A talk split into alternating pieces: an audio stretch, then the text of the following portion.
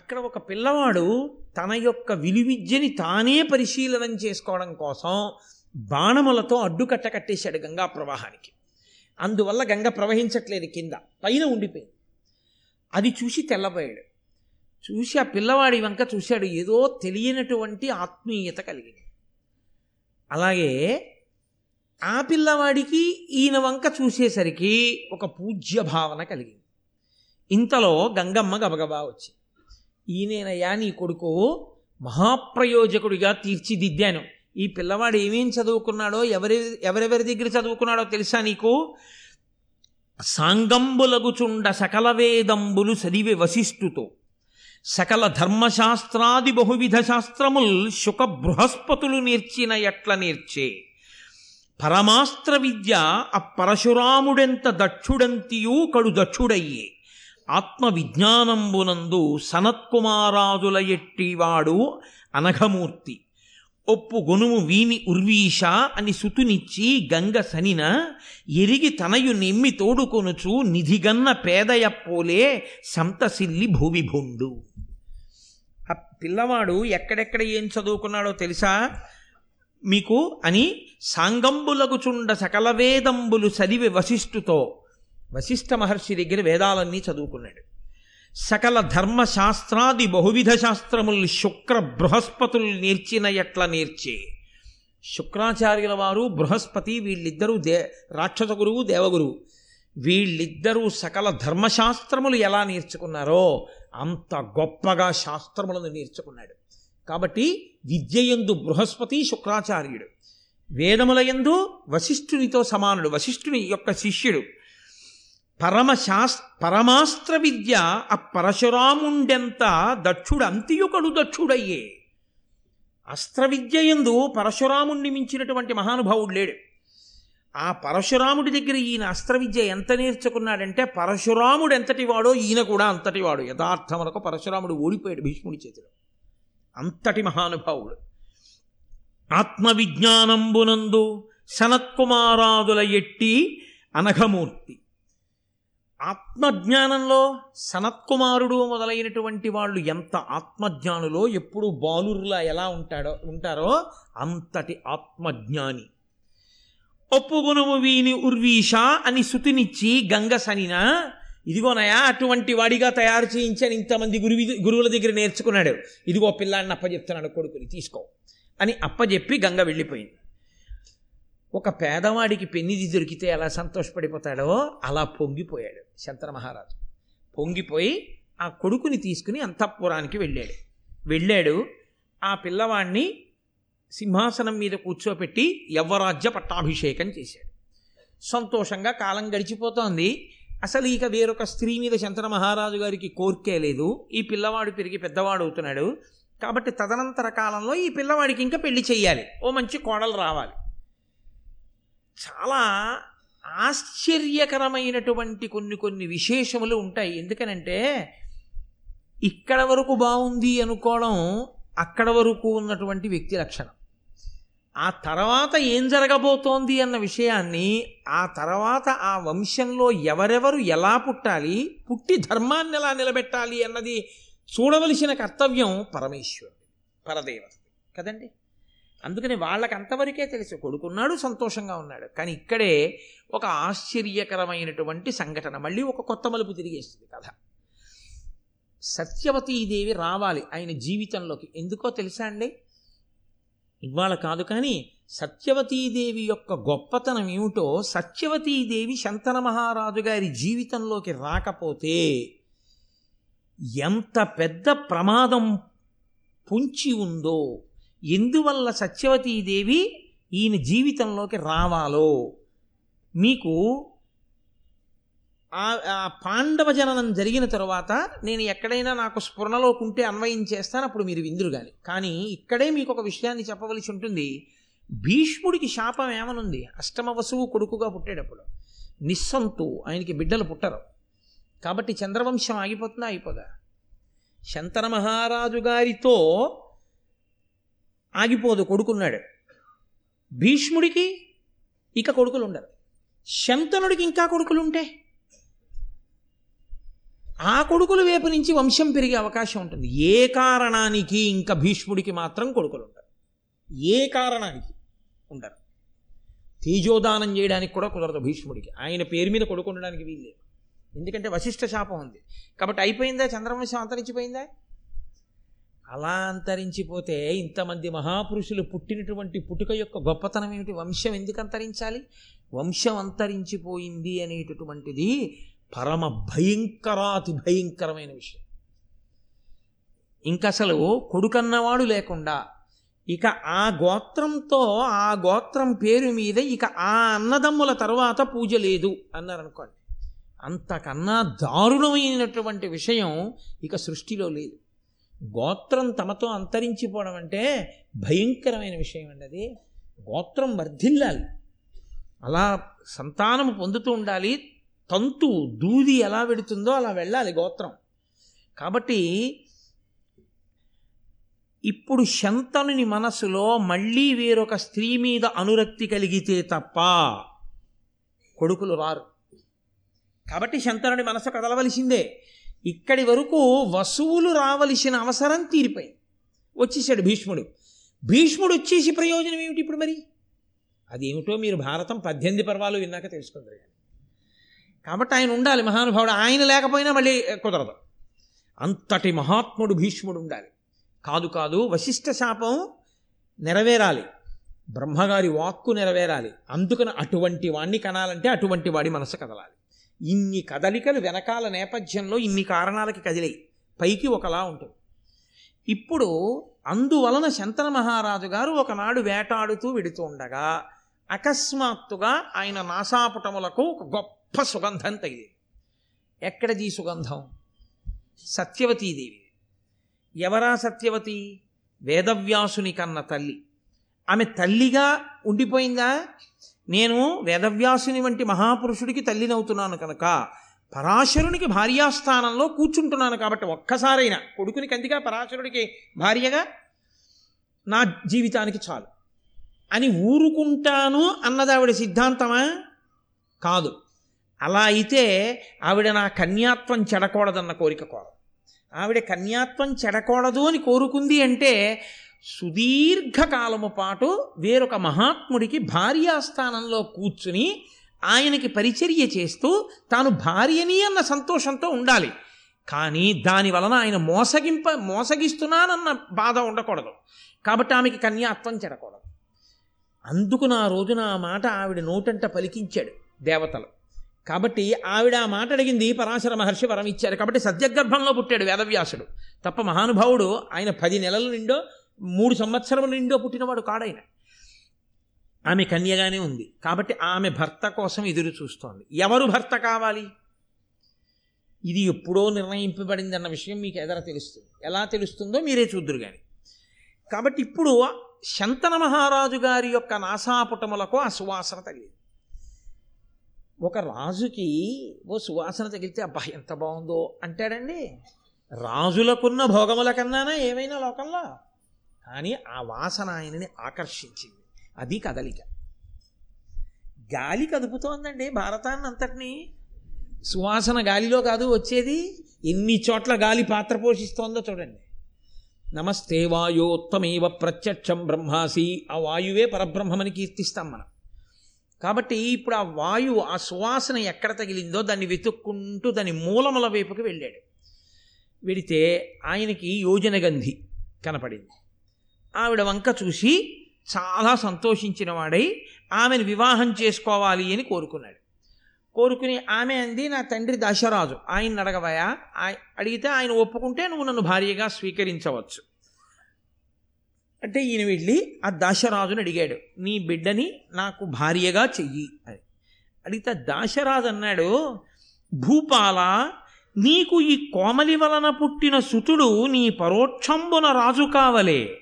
ఎమ్మినిట్లీగ నోపుదే అనిన శంతనుడు గాంగేయు యువరాజు తలచి ఈ పల్కు తక్కక ఒండు వేడుము ఇచ్చదని నేను. ఆ దశరాజుని నీ కూతురైనటువంటి యోజన గంధిని నాకు ఇచ్చి వివాహం చెయ్యి అన్నాడు. చాలా సంతోషిస్తున్నాను అన్నాడు ముందు. అని ఆయన అన్నాడు దాశరాజు. లోకంలో నా సంతోషం ఏమిటి? నా భా నా కూతురు రాణి అయిందని. ఇవాళ నేను ఉంటాను ఇంకొక ముప్పై ఏళ్ళో నలభై ఏళ్ళో యాభై ఏళ్ళో పోయాక నేను వెళ్ళిపోతాను. ఇవాల్టి నా సంతోషం రేపటి నా దుఃఖం అవుతుంది. ఎందుకో తెలుసా? నీకు భార్య అవుతుందేమో. ఎందుకంటే నిన్ను ఇంతకు పూర్వం వివాహం చేసుకున్న భార్య వెళ్ళిపోయింది కాబట్టి. కానీ తరువాతి కాలంలో ఈమె రాజమాత మాత్రం కాదు. ఎందుకని? భీష్ముడు రాజు. కాబట్టి భీష్ముని భార్య ఎవరో? ఆమె మహారాజ్ఞి. ఈమె సవతి తల్లి తప్ప కన్న తల్లి కాదు. కాబట్టి ఈవిడ కొడుకులు సవతి కొడుకులు. ఈమె కొడుకులు సవతి కొడుకులైతే రాజ్యం ఎవరికి ఎడుతుంది? భీష్ముడికి ఎడుతుంది. భీష్ముడికి వెళ్ళిపోతే అక్కడి నుంచి ఇంకా రాజు శబ్దం ఎవరికి అన్వయం అవుతుంది? భీష్ముడి వైపు వాళ్ళకి అన్వయం అయిపోతుంది. అప్పుడు నా కూతురే ఉంటుంది నాన్న నేను రాణినవ్వడం ఒకటే ఆలోచించావు ఇచ్చేసావు శంతనుడికి. కానీ శంతనుడికి ఓ కొడుకున్నాడు వాడికి యవరాజ పట్టాభిషేకం అయిపోయింది. నేను తొందరపడి నా కూతుర్ని ఇచ్చేస్తే నా కడుపున పుట్టిన బిడ్డలు ఏమవ్వాలని నువ్వు ఆలోచించలేదు. నేను నువ్వు చేసిన నిర్ణయానికి నా బిడ్డల కోసం నేను ఏడుస్తున్నానంటుంది. అప్పుడు నేను ఏడవద్దు. ఎంత దూరం ఆలోచించాడండి? ఇంత ఆలోచించడం అంటే ఆలోచనలన్నీ కదలికలు కాదు. ఈ కదలికలన్నీ దాశరాజుకి అకస్మాత్తుగా ఒక రాజు అందున శంతనుడు వంటి వాడు వచ్చి అడిగితే యోజన గంధిని ఇవ్వడానికి ఇన్ని ఆలోచనలు చేశాడంటే అవి దాశరాజుకి తనంత తానుగా వచ్చిన ఆలోచనలని మీరు అనుకుంటున్నారా? కదుపుతున్నవాడు వేరొకడు ఉన్నాడు వాడు కదుపుతున్నాడు. ఈ ఆలోచనలన్నీ వాడి ప్రయోజనం వేరు. అందుకని కదుపుతున్నాడు. ఆయన అన్నాడు ధర్మానికి కట్టుబడ్డవాడు కదండి శంతనుడు కామానికి కట్టుబడ్డవాడు కాడు. అంత హేయమైన వ్యక్తి కాడు. యవరాజ్య పట్టాభిషేకము జరిగి గాంగేయుడు ఉన్నాడు మహానుభావుడు ఆవిడ వెళ్ళిపోతూ వెళ్ళిపోతూ చెప్పింది వీడి పేరు దేవవ్రతుడు అని చెప్పింది. దేవవ్రతుడు గంగకు పుట్టినవాడు కాబట్టి గాంగేయుడు. గాంగేయుడు ఉన్నాడు యవరాజ్య పట్టాభిషేకం చేసేసాను ఇప్పుడు నీకు మాటిస్తే ఈ పిల్లల్ని ఎలా యవరాజ్య పట్టాభిషేకం చేస్తాను? నీ కూతురు కడుపున కొడుకు పుట్టినా. కాబట్టి ఇది తక్క. వేరొకటి ఏదైనా కోరుకో ఇస్తానన్నాడు. ఇదే కావాలన్నాడు. అయితే కుదరదు. నీ కూతుర్ని నా భార్యగా చేసుకోలేను. వెళ్ళిపోయాడు. వెళ్ళిపోయాడు కానీ ఆయనకి భార్యాస్థానంలో ఆమె వచ్చి కూర్చోకపోతే ఎదర ప్రమాదం వేరు కదండి? అందుకని ఆయన మనసులోంచి ఆవిడ తొలగిపోయింది అనుకోండి కథ అయిపోయింది కాబట్టి తొలగలేదు. బాహ్యంలో కథలో వదిలిపెట్టి వచ్చాడు. లోపల మాత్రం బాగా పట్టుకుంటున్నాడు రోజు రోజుకి. బాగా ఆవిడ్ని పట్టుకుంటే ఏమైంది? ఆవిడ సమస్య అయింది. ఎందుకు సమస్య అయింది? రాలేదు భార్యాస్థానంలోనికి కారణం గాంగేయుడు అడ్డున్నాడు. యవరాజ్య పట్టాభిషేకం అయిపోయి ఉన్నాడు. అసలు ఆ స్థానంలోకి రావడానికి ఎవరడ్డు ఉండాలో వాళ్ళు లేరు. అసలు ఆ స్థానంలోకి రావడానికి ఊహకందని రీతిలో భీష్ముడు ఉండిపోయాడు. దేవవ్రతుడు ఉండిపోయాడు. పాపం ఆయన ప్రారంభం చూడండి. ఇప్పుడు అందుకని రాజుకి తల సమస్య పట్టుకో ఆ సమస్య పట్టుకుని ఆయన రాచకార్యాలకి వెళ్ళటం లేదు బయటికి రావట్లేదు మాట్లాడటం లేదు. దిగులు. తాను అనుకున్నది జరగట్లేదు. ఏమంటాడు? భీష్ముడిని ఏమనకూడదు. తప్పు ధర్మం తప్పడు శంతనుడు. ఆమెని మోసగించలేడు. కాబట్టి పొందలేకపోతున్నాడు. ఇంత రాచరికం కోరుకున్న ఒక స్త్రీని భార్యం చేసుకోలేకపోయాను కడుపులో బాధ. ఆ బాధ చేత దిగులు. దిగులు వలన ఇతర విషయముల ఎందు దృష్టి లేకపోవడం. పరాకు ఇన్ని పుట్టుకొచ్చి మిగిలినవి తెలియదేమో కానీ పరాకు తెలిసిపోదు. ఏమిటండి అలా ఉంటున్నారు? ఏమిటండి అలా ఉంటున్నారు అందరూ? అస్తమానం ఇంకోటి ఏదో ధ్యానం చేస్తుంటేను. కాబట్టి ఇప్పుడు అందరూ మంత్రులు వాళ్ళు అన్నారు మీ నాన్నగారు పూర్వం ఇలా చెప్పగానే వినేవారు ఇప్పుడు అన్నీ చెప్పేసిన తర్వాత ఏమన్నారు? అంటున్నారు. కాబట్టి మీ నాన్నగారికి ఏదో పరాకు వచ్చింది పరాకు వచ్చిందంటే మీ నాన్నగారి మనసు ఇంకెక్కడో నిలబడుతుంది. అది మేము అడిగితే బాగుండదు. రాజా మీ మనసు ఎక్కడుంది అని అడిగితే బాగుంటుందా? బాగుండదు. కాబట్టి నువ్వు అడిగితే బాగుంటుంది. కాబట్టి కొడుకు కాబట్టి నువ్వు విచారణ చెయ్యి. వెళ్ళి అడుగు అన్నాడు. అంటే మహానుభావుడు గాంగీయుడు వెళ్ళి తండ్రితో ఎంత మర్యాదండి ఆ మాట్లాడడంలో? ఏం నాన్నగారు మీరు ఈ మధ్య ఏమి శ్రద్ధ లేకుండా ఏమి పట్టించుకోవట్లేట అసలు మీ మనసు ఎక్కడుంది చెప్పండి అన్నారు కూడా చాలా అసహ్యంగా ఉంటుంది. ఓ పనికి మాలిన వాడు రాసిన సినిమా డైలాగ్లో ఉంటుంది. తండ్రి మీద నాయనమ్మ మీద అమ్మ మీద తల్లి మీద ఎవరిని ఎలా పిలవాలో ఎవరిని ఎలా పలకరించాలో ఎవరితో ఎలా మాట్లాడాలో కూడా తెలియకుండా పశువు ప్రవర్తించినట్టు అసహ్యకరంగా తల్లి మీద తండ్రి మీద డైలాగు రాసి వచ్చినటువంటి డబ్బుతో జీవించగలిగిన హేయమైన జీవితానికి దిగజారిపోయిన వాడు రాయగలడేమో. నన్నయ్య గారు రాయలేదు. కాబట్టి గాంగేయుడు తండ్రి దగ్గరికి వెళ్ళి అన్నాడు భవదభిరక్షిత క్షితికి బాధయునర్పగనోపునట్టి శాస్త్రవ నివహంబు లేదు వసుధా ప్రజకెల్లా అనంత సంతతోత్సవముల రాజులెల్ల అనిశంబు విధేయుల నీకు ఇట్లు మానవ వృషభేంద్ర ఎలుకో మన పరితాపము పొందియుండగన్ ఆయన అన్నాడు నాన్నగారండి మీ చేత రక్షింపబడుతున్నటువంటి ఈ భూమండలంలో ఎక్కడా కూడా ఎవ్వరూ కూడా కుంది లేరు బాధగా లేరు. మరి మీరెందుకు బాధపడుతున్నారు నాన్నగారండి? ప్రజలందరూ సంతోషంగా ఉన్నారు ప్రతిరోజు ఉత్సవం చేసుకుంటున్నారు. మిగిలినటువంటి వాళ్ళందరూ కూడా రాజులందరూ కూడా మీకు వశవర్తులై ఉన్నారు విధేయులై ఉన్నారు. కాబట్టి దేనికి బెంగ? నాన్నగారండి మీరు దే ఏ కారణానికి బెంగ పెట్టుకుంటున్నారు? మీ దృష్టికోణంలో ఆలోచించగలిగిన వాడు నేను ఒక్కడిని ఒక రాజు దేనికి బాధపడ బాధపడవలసి ఉంటుందో ఆ కారణాలు చెప్పాడు. అంటే మీరు ఆలోచించండి. ఆ రోజులలో రాజులు దేని కొరకు బాధపడ్డారు? తన ఇంట్లో తన కొడుక్కేదో ఇబ్బంది వచ్చిందని బాధపడ్డం కాదు. తన తను పరిపాలించే భూమండలంలో ఎక్కడ ప్రజలు బాధపడుతున్నా తన కుటుంబంలో వాళ్ళు బాధపడినట్టు బాధపడిన వాళ్ళు వాళ్ళు. కాబట్టి ఎవరు బాధపట్టలేదు కానీ అనగారండి మరి మీరు ఎందుకు బాధపడుతున్నారు? ఒక రాజు ధర్మాన్ని గాంగేయుడు ఆవిష్కరిస్తున్నాడు. మీరు ధర్మమూర్తిగా ఉన్నారు. నాన్నగారు మరి దేనికి మీరు బాధపడుతున్నట్టు? తెలియట్లేదు. నాకు చెప్పవలసింది అని అడిగాడు.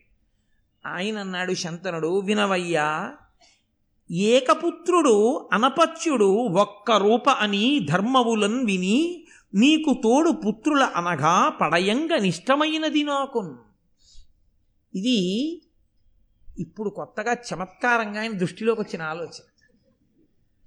ఇన్నాళ్ళు లేనిది ఇప్పుడు వచ్చింది ఎంత విచిత్రం చూడండి. ఆయన అంటున్నాడు వినవయ్యా నాకు ఎందుకు వచ్చిందో తెలుసా బాధ? ఒక్కడే కొడుకున్నాడని. ధర్మశాస్త్రంలో ఒక్క కొడుకున్నా కొడుకులు లేకపోయినా సమాన స్థాయిలో ఉంటుంది. ప్రధానంగా ఎవరికో తెలుసా అండి? అలాగని ఇప్పుడు అకస్మాత్తుగా అందరూ బెంగపెట్టి దాని గురించి బెంగపెట్టుకోవాల్సిన అవసరం ఏం లేదు. ఎందుచేత నేను ఈ మాట అంటున్నానంటే ఒక్క కొడుకు ప్రత్యేకించి ఆ రోజులలో ఎందుకు ఇబ్బందికరమైంది అంటే క్షత్రియులు యుద్ధాలకు వెడుతుంటారు ఏమో ఎట్నుంచి యుద్ధంలో ఎలా ఉంటుందో తెలియదు జరగరానిది జరిగింది అనుకోండి సింహాసనానికి మళ్ళీ ఉత్తరాధికారి లేకుండా పోతాడు ఇబ్బంది వస్తుంది. కాబట్టి ఒకరికన్నా ఎక్కువ కొడుకులు ఉండాలి. పైగా ఒకరికొకరు తోడై ఉండే అవకాశం ఉంటుంది. రేపు పొద్దున తను వెళ్ళిపోతాడు. ఓ ఇద్దరో ముగ్గురో కొడుకులు ఉంటే వాళ్ళు ఇద్దరు ముగ్గురు కలిసికట్టుగా ఉండి శత్రువు మీద దండయాత్ర చేయడానికి అవకాశం రాజు ఇటెడితే అటు నుంచి వస్తారు సాధారణంగా. ఓ ఇద్దరో ముగ్గురో ఉంటే ఓడి ఇటెళ్తే వెళ్తే ఎవడైనా వస్తే ఓడి అటు వెళ్తారు కాబట్టి ఒక్కడివే అయిపోయావు కొడుకు అని బెంగగా ఉంది. కాబట్టి నాకు ఎందుకో ఇంకా కొడుకుల్ని కంటే ధర్మము అని అనిపిస్తోంది. జన వినుత అగ్నిహోత్రంబును సంతానమును వేదములు ఎడతెగగా జన ఉత్తమ వంశజులకు ననివి మహాధర్మ నిపుణులైన మునీంద్రుల్. ఉత్తమమైనటువంటి ధర్మం కలిగినటువంటి వంశంలో పుట్టిన వాళ్ళు ఎప్పుడూ కూడా ఇవి ఆగిపోకుండా పరాకుతో ఉండాలి. ఏవి? అగ్నిహోత్రంబును. నేను మీతో మనవి చేశాను కదూ? తండ్రి గారి అగ్నిహోత్రంలోంచి తన వివాహం అవుతున్నప్పుడు అగ్నిహోత్రాన్ని వెలిగిస్తారు. వెలిగించినప్పుడు ఆ అగ్నిహోత్రం మళ్ళీ ఎప్పుడు ఇంకా ఆగిపోవడం ఆయన శరీరం పడిపోయినప్పుడు ఈ అగ్నిహోత్రాన్నే పట్టుకెళ్ళి వెలిగించి ఈయన శరీరాన్ని అగ్నిహోత్రంలో దహనం చేస్తారు అప్పటి వరకు అగ్నిహోత్రం అలా వెలుగుతూనే ఉండాలి. తప్ప అగ్నిహోత్రం ఆరిపోకూడదు. కాబట్టి అగ్నిహోత్రంబును సంతానమును సంతానం పిల్లలు లేకపోతే పీడపోయారన్న మాట అసలు అననే అనకూడదు. కాబట్టి సంతానంబును వేదములు వేదము ఎప్పుడూ వినపడుతూనే ఉండాలి. అందుకే వేదం నువ్వు చదువుకోక్కర్లేదు. వేదం చదువుకున్నవాడు కనపడితే ఓ నమస్కారం చేసి ఓ పన్నం చదివించుకుని నువ్వు ఓ తాంబూలం ఇచ్చి పంపించాలి. దాని వలన వేదం చదువుకోవాలనే ఉత్సాహం లోకంలో నిలబడుతుంది. తప్ప వేదం అందరూ చదవక్కర్లేదు. వేదం చదివిన వాళ్ళని గౌరవించడం మాత్రం నేర్చుకోవాలి. అప్పుడు వేదము అనుశ్రుతంగా నడుస్తుంది. వేదము ప్రమాణము. ఆ వేదము లేనినాడు ధర్మము అయోమయమైపోతుంది. కాబట్టి వేద ప్రమాణము నిలబడాలి అంటే వేదము చదువుకున్న వాళ్ళని ప్రోత్సహిస్తూ ఉండాలి. కాదు కాదు నమస్కరిస్తూ ఉండాలి. కనుక వేదములు ఎడతెగగాజన ఉత్తమ వంశజులకు ఇవి ఎప్పుడూ ఆగిపోకుండా వెళ్ళవలసినటువంటి విషయాలు ఉత్తమ వంశంలో పుట్టిన వారికి. అనిది మహాధర్మ నిపుణులైన మునీంద్రులు మహాధర్మ నిపుణులైన మునీంద్రులు ఈ మాట అన్నారు. కాబట్టి నాయన నీతో ఏదైనా పరాకు కలిగితే జరగరానిది జరిగితే మన వంశం ఆగిపోకూడదు కదూ? అందుకని కొడుకుల్ని కనాలి అని నేను అనుకుంటున్నాను. పైగా నీవు అస్త్ర శస్త్ర విద్యా కోవిదుడవు రణములందు క్రూరుడవు అరివిద్రావణ సాహసికుండవు. కావున నీ యునికి నమ్మగా నేరనెదన్. నేను కొన్ని కారణాల చేత నువ్వు ఒక్కడివే ఉండడం విషయంలో ధైర్యంగా ఉండలేకపోతున్నాను. ఎందుకో తెలుసా? నీవు అస్త్రశస్త్ర విద్యా కోవిదుడవు. నీకు అస్త్రశస్త్ర విద్యలు బాగా తెలుసు. తెలుసు కాబట్టి నువ్వు సాధారణంగా ఎంత గొప్ప వీరుడికి లొంగి సంధి చేసుకో. అవతలవాడు ఎంత గొప్పవాడైనా కావచ్చు. సంధి అన్న మాట నీ దగ్గర ఉండదు. ఎందుకు ఉండదు అంటే ఒక్కటే కారణం. నీ బలపరాక్రమములు అటువంటివి నీకున్న అస్త్రశస్త్రములు అటువంటివి. వాటితో నువ్వు ప్రతిద్వందిని నీ ఎదురుగుండా ఉన్నవాడిని పడగొట్టే ప్రయత్నం చేస్తావు. అవతలవాడు కూడా మరి అంత గొప్పవాడేగా నీతో యుద్ధం చేసేవాడు? యుద్ధం అన్నది మొదలైన తర్వాత అంత పెద్ద పెద్ద స్థాయిలో వాళ్ళతో చేస్తుంటే జయాపజయములు విధి నిర్ణీతములు. ఒక అస్త్రం స్ఫురణకి రాకపోతే చాలు అయిపోయిందంతే. అంత పెద్దవాళ్ళతో యుద్ధం చేస్తుంటే. కాబట్టి ఒకటి భయం నాకు. రెండు రణములందు క్రూరుడవు. యుద్ధమే వచ్చిందా? ఎన్ని లక్షల మందినైనా తెగటార్చేస్తావంతే. తప్ప వెనకడుగేయడం అన్నది నీకు రాదు. నీ ముందున్న వాళ్ళు పడిపోవడమో నువ్వు పడిపోవడమో అంతే. నీకు తెలిసినది. కాబట్టి రణములందు క్రూరుడవు. అరివిద్రావణ సాహసికుండవు. శత్రువు బలాబలములను కాదు. శత్రువు అని నీకెదురుగుండా నిలబడితే వాడు ఉండడానికి వీల్లేదు. అంతటి సాహసివి. ఇంకా వెనక్కి చూడవు ముందుకెళ్ళడమే నీకొచ్చు. అంతటి ఉత్సాహవంతుడవు. ఈ లక్షణాలు ఎంత గొప్పవో వంశం వైపు నుంచి ఆలోచించినప్పుడు అంత ప్రమాదకరమైనవి. ఈ లక్షణములు ఎప్పుడైనా ఒక్కసారి నీ పట్ల వ్యతిరిక్తముగా పనిచేస్తే నా వరకు నాకు ఒక్క కొడుకు లేకుండా ఉంటాడు. రాజ్యమునకు సంబంధించినంత వరకు సింహాసనం ఖాళీ అయితే నేను మిగిలిన ప్రజలందరికీ జవాబుదారీనవుతాను ఎందుకని అంటే ఇటువంటి సాహసికుడైన కొడుకు ఒక్కడితో నువ్వు సరిపెట్టుకోవడమే ప్రమాదం వచ్చింది రాజా అంటారు. కాబట్టి ఈ ధర్మం కారణంగా నేను కొడుకుల్ని కనాలనుకుంటున్నాను ఇందుకు వివాహం చేసుకోవాలనుకుంటున్నాను.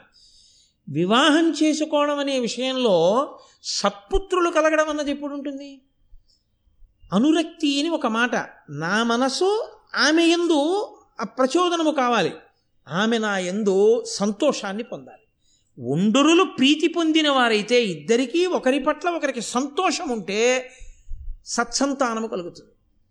భార్యాభర్తల మధ్య అన్యోన్యత లేకపోతే భార్యాభర్తల మధ్య పరస్పరానురాగము లేకపోతే భార్యాభర్తలు విముఖులైతే భార్య ఎంత గొప్పదైనా భర్త ఎంత గొప్పవాడైనా తేజోవంతమైన సంతానము జన్మించదు.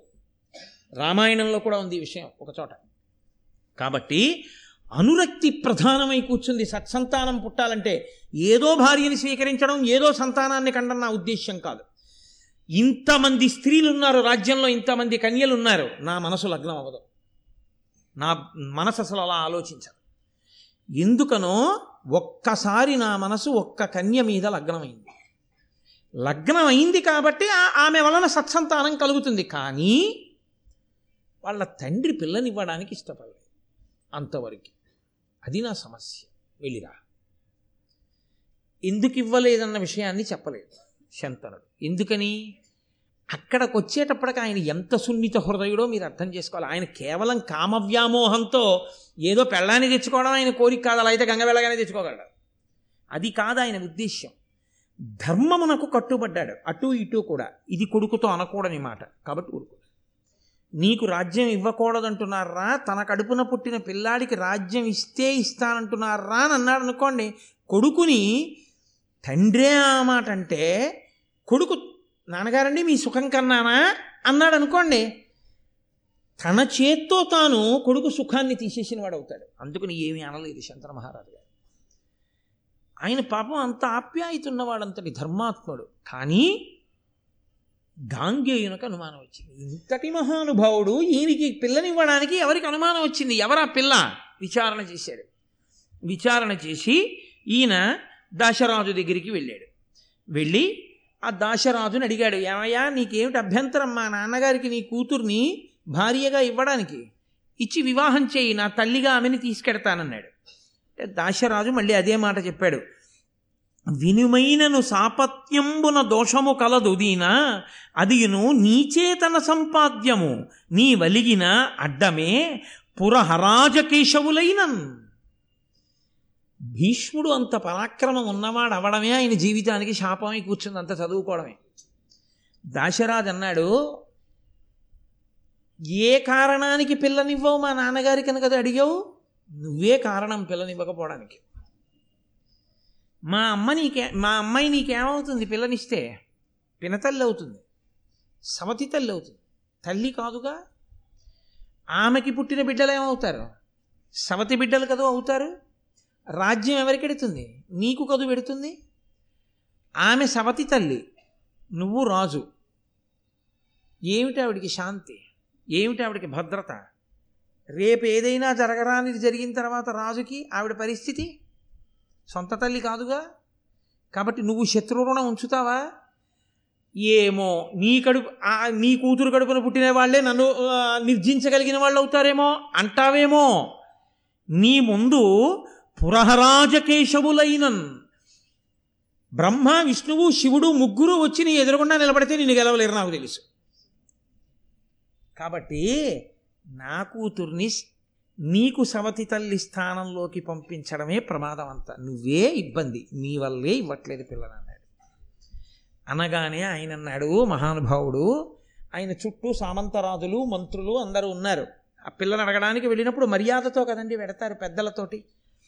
ఆయన అన్నాడు వినుడు ప్రసిద్ధులైన పృథివీపతులిందరునే గురు ప్రయోజనమున చేసి తిన్ సమయ సంస్థితి. ఈ లలితాంగికుద్భవించిన తనయుండ రాజ్యము చేయగనర్హుడు. వాడు మాకు ఎల్లను పతి. వాడ కౌరవ కుల స్థితికారుడు ఉదార సంపదన్. అంతే ప్రతిజ్ఞ చేసేశాడు. ఆయన పితృభక్తి అటువంటిది మహానుభావుడు. క్షణం ఆలోచించలేదు. తన గౌరవం తన జీవితం అసలు ఆయన ఆలోచించలేదు. నాన్నగారి కోరిక తీరాలంతే. ఎంత పి ఎంత పితృభక్తి పరాయణుడు మహానుభావుడు. ఆయన చదువుకున్న ధర్మాలు అటువంటివి పెద్దల దగ్గర. ఇదిగో ఇంతమంది పృథివీపతుల ఎదురుగుండా నేను ప్రమాణం చేస్తున్నాను. నా తండ్రి యొక్క ప్రయోజనం కోసం నువ్వు నీ పిల్లని కానీ మా తండ్రికి ఇచ్చి వివాహం చేస్తే నీ కుమార్తె కడుపున పుట్టినటువంటి పిల్లవాడే ఈ కురు సామ్రాజ్యమునకంతటికీ అధికారి. అతడే సింహాసనం మీద కూర్చుంటాడు. నేను అతనిని అనువర్తిస్తాను అతనికి సేవలు చేస్తాను. ఆయన కర్మ అండి ఏమి పితృభక్తి ఏమి మహాపురుషుడు ఏమి ధర్మం నిజంగా నేను ఆయనని అనువర్తిస్తాను.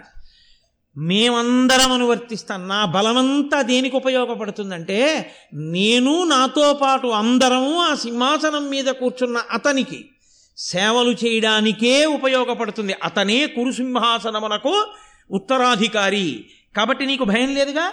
ఇప్పుడు మీ అమ్మాయిని మా నాన్నగారికి.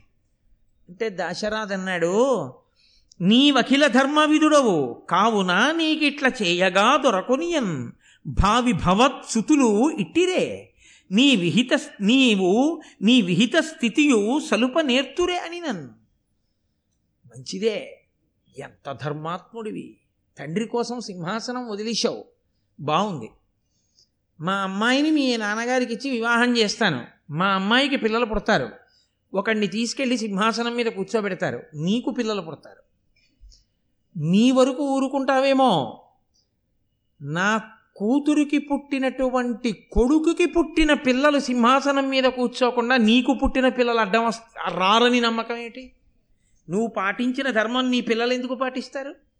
మా నాన్నగారంటే సింహాసనం వద్దన్నారు కానీ మేమెందుకు వద్దంటామంటే పెద్దవాడి బిడ్డలు వాళ్ళకే రాజ్యం పైగా పరాక్రమవంతుడివి నువ్వు నీ పోలికలే వాళ్ళకు వస్తాయి అప్పుడు వాళ్ళు నిగ్రహించరా?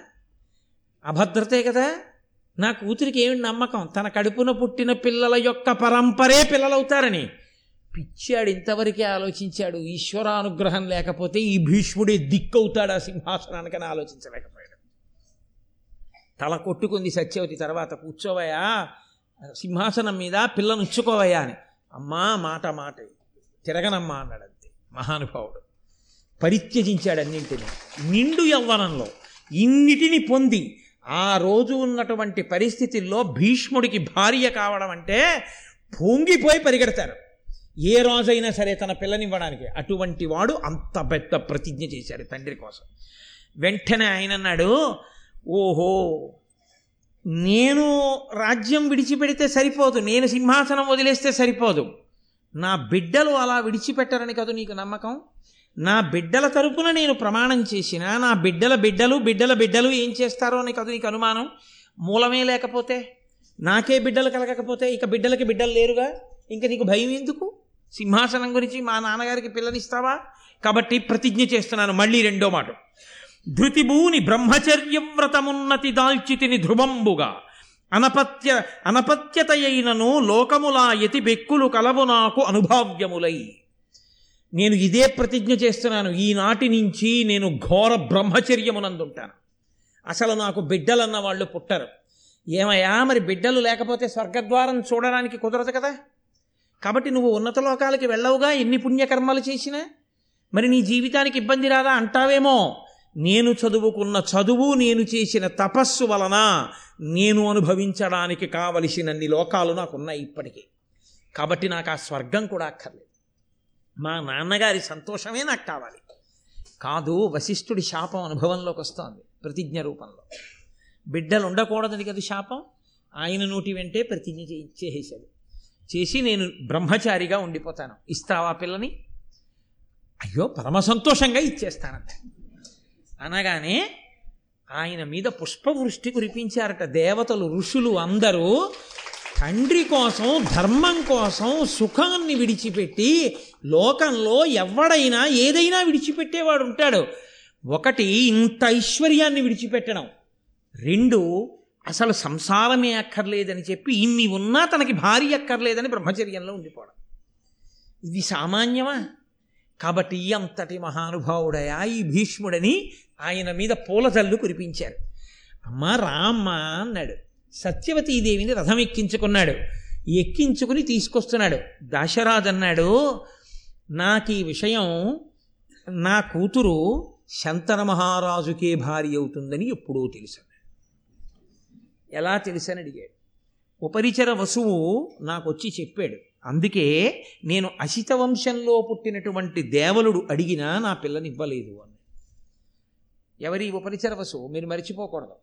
చేది రాజ్యాన్ని పరిపాలించినటువంటి వసువనబడేటటువంటి రాజు అనేక యజ్ఞయాగాదులు చేసి రథమెక్కి సశరీరంగా ఇంద్రలోకానికి వెళ్ళి ఇంద్రుడి దగ్గర కూర్చుని భోగములను అనుభవిస్తే ఆయన యొక్క వైభవాన్ని ఆయన ఇంత రాజ్యమేది ఒక మహర్షి యొక్క ఆశ్రమానికి వెళ్ళి కూర్చుని మహర్షి యొక్క వైరాగ్యాన్ని చూసి తాను కూడా అక్కడ కూర్చుని తపస్సు చేస్తుంటే ఇంద్రుడొచ్చి ఇంత రాజ్యం చేసి కూడా నువ్వు ఇంతగా వైరాగ్యాన్ని పొంది తపస్సు చేస్తున్నావంటే ఎంతటి మహానుభావుడివిరా నువ్వు? నీకు ఇదిగో వరాలు ఇస్తున్నాను తీసుకోమని వాడిపోని పద్మాల మాలని ఒక గొప్ప దివ్యమైనటువంటి రథాన్ని ఒక వెదురు కర్రని చేతికిచ్చి వీటితో నువ్వు ఎప్పుడు కావాలంటే అప్పుడు నీకు దివ్యత్వాన్ని కూడా ఇస్తున్నాను. ఇంద్రలోకానికి వచ్చి ఇంద్రలోకం నుంచి కిందకి ఎడుతుండొచ్చని వరమిస్తే ఈయన రథం మీద ఇంద్రలోకానికి వెళ్ళి మళ్ళీ కిందకు వస్తుంటే ఆకాశంలో తిరుగుతాడు కాబట్టి ఉపరిచరి వసువు అని ఆయనకి పేరు కలిగితే ఈ ఉపరిచరి వసువు నివాసం చేసేటటువంటి నగరంలో అంతఃపురం పక్కన ప్రవహించేటటువంటి శుక్తిమతి అనబడేటటువంటి నదిని మోహించినటువంటి కోలాహలం అనే పర్వతం వచ్చి ఆ నదిలో దిగితే ఆ నదికి ఈ పర్వతానికి ఇద్దరు పిల్లలు పుడితే ఆ పుట్టినటువంటి పిల్లవాడు పిల్ల ఆ ఇద్దరిలో ఆ పిల్లని గిరిక అనబడేటటువంటి పిల్లని ఈ రాజుగారికి పిల్లాన్ని కూడా రాజుగారికి కానుకగా ఇస్తే ఆ పుట్టినటువంటి పిల్లవాడిని తనకి సేనాపతిని చేసుకుని ఆ గిరికని తనకి భార్యని చేసుకుంటే ఆ గిరికి ఋతుకాలంలో ఉన్నప్పుడు పితృదేవతలు ఆవిడికి మాంసం తీసుకొచ్చి ఇమ్మని చెప్తే ఉపరిచరి వసువు వేటకెళ్ళి వేటాడుతున్నటువంటి సమయంలో ఆయన తన భార్య అందచందాలు తలుచుకొని వీర్యము స్ఖలనమైతే అమోఘ వీర్యుడు కనుక అది పాడైపోకూడదని ఆకుదొప్పలో కట్టి డేగ కంఠానికి కట్టి పట్టుకెళ్ళి భార్యకి ఇమ్మంటే ఆ డేగ వెడుతున్నప్పుడు ఇంకొక డేగ వచ్చి దీనితో మాంసఖండమని పోరాటం చేస్తే ఆకుదొప్ప చినిగి ఆ వీర్యకణాలు పైనుంచి నదిలో పడుతుంటే అందులో బ్రహ్మగారి శాపం వలన చాపగా ఉండిపోయిన అద్రికానబడేటటువంటి చాప ఉపరిచర వసువు యొక్క వీర్యకణములను గ్రహించి ఆమె గర్భవతి అయితే ఏనాడు ఇద్దరు మనుష్య సంతానాన్ని పొందుతావో ఆనాడు నీకు శాప విమోచనమని బ్రహ్మగారిచ్చినటువంటి శాప విమోచన కారణం చేత ఆమెకి కొన్ని నెలలు పోయిన తర్వాత జాలర్లు వలలో వెలవేసి పట్టుకుని ఒడ్డుకు తీసుకొచ్చి కడుపు కోస్తే ఆ చేపలోంచి ఒక మగపిల్లవాడు మగ ఆడపిల్ల పుడితే ఆ పుట్టినటువంటి పిల్లవాడు మత్స్యరాజు అన్న పేరుతో మత్స్యదేశానికి రాజైతే పుట్టిన ఆడపిల్ల చేపల వాసన కొడుతుంటే ఆమెకి మత్స్యగంధి అని పేరు పెట్టి దాశరాజుకిస్తే దాశరాజు యమునా నది ఒడ్డున యాత్రికుల్ని పడవలో తీసుకెళ్ళమని నియోగిస్తే అక్కడికి పరాశరుడు వచ్చి దైవవశం చేత ఆమె ఎందు కామమోహం కలిగితే మంచుతెరలు సృష్టించి కన్యాత్వమునందు వ్యాసుణ్ణి కంటే ఆ ఉండిపోయినటువంటి ఆ కన్యాత్వంతో ఉండిపోయిన ఆడపిల్లకి వ్యాసుడు పుట్టి ఉన్నాడన్న విషయం తెలియని దాశరాజు ఆ పిల్ల తరువాతి కాలంలో యోజనగంధిగా మారితే ఇంత అందమైన పిల్లని నేను చేసుకుందామన్న కోరికతో ఒకనాడు అసిత వంశానికి చెందినటువంటి దేవలుడు వచ్చి దశరథ గారిని పిల్లనడిగితే ఉపరిచర వసువు తన వైర్య కణముల చేత అద్రిక అన్న చాప మింగి ఈ కూతుర్ని కంది కాబట్టి ఇంత గొప్ప తేజస్సుకు పుట్టిన పిల్ల కాబట్టి ఈమె దేవకార్యానికి ఉపయోగపడుతుంది అని తెలుసుకున్నవాడై ఈ పిల్లని శంతన మహారాజుకే ఈ అని వచ్చి చెప్పాడయా అందుకని నేను శంతనుడికే ఇస్తాను తప్ప ఇంకొకరికి ఇవ్వనని ఆనాడే అనుకున్నాను. కాబట్టి నా కూతురు శంతనుడికి భారీ అవుతుందని చెప్పాడు. అప్పుడు ఆయన అమ్మ రాని రథం ఎక్కించాడు తీసుకొచ్చాడు శంతన మహారాజు గారు పొంగిపోయాడు. పొంగిపోయిన తర్వాత లోపలికి తీసుకొచ్చారు. శంతన మహారాజు గారికి సత్యవతీదేవికి అబ్బో వైభవోపేతంగా వివాహం జరిగింది.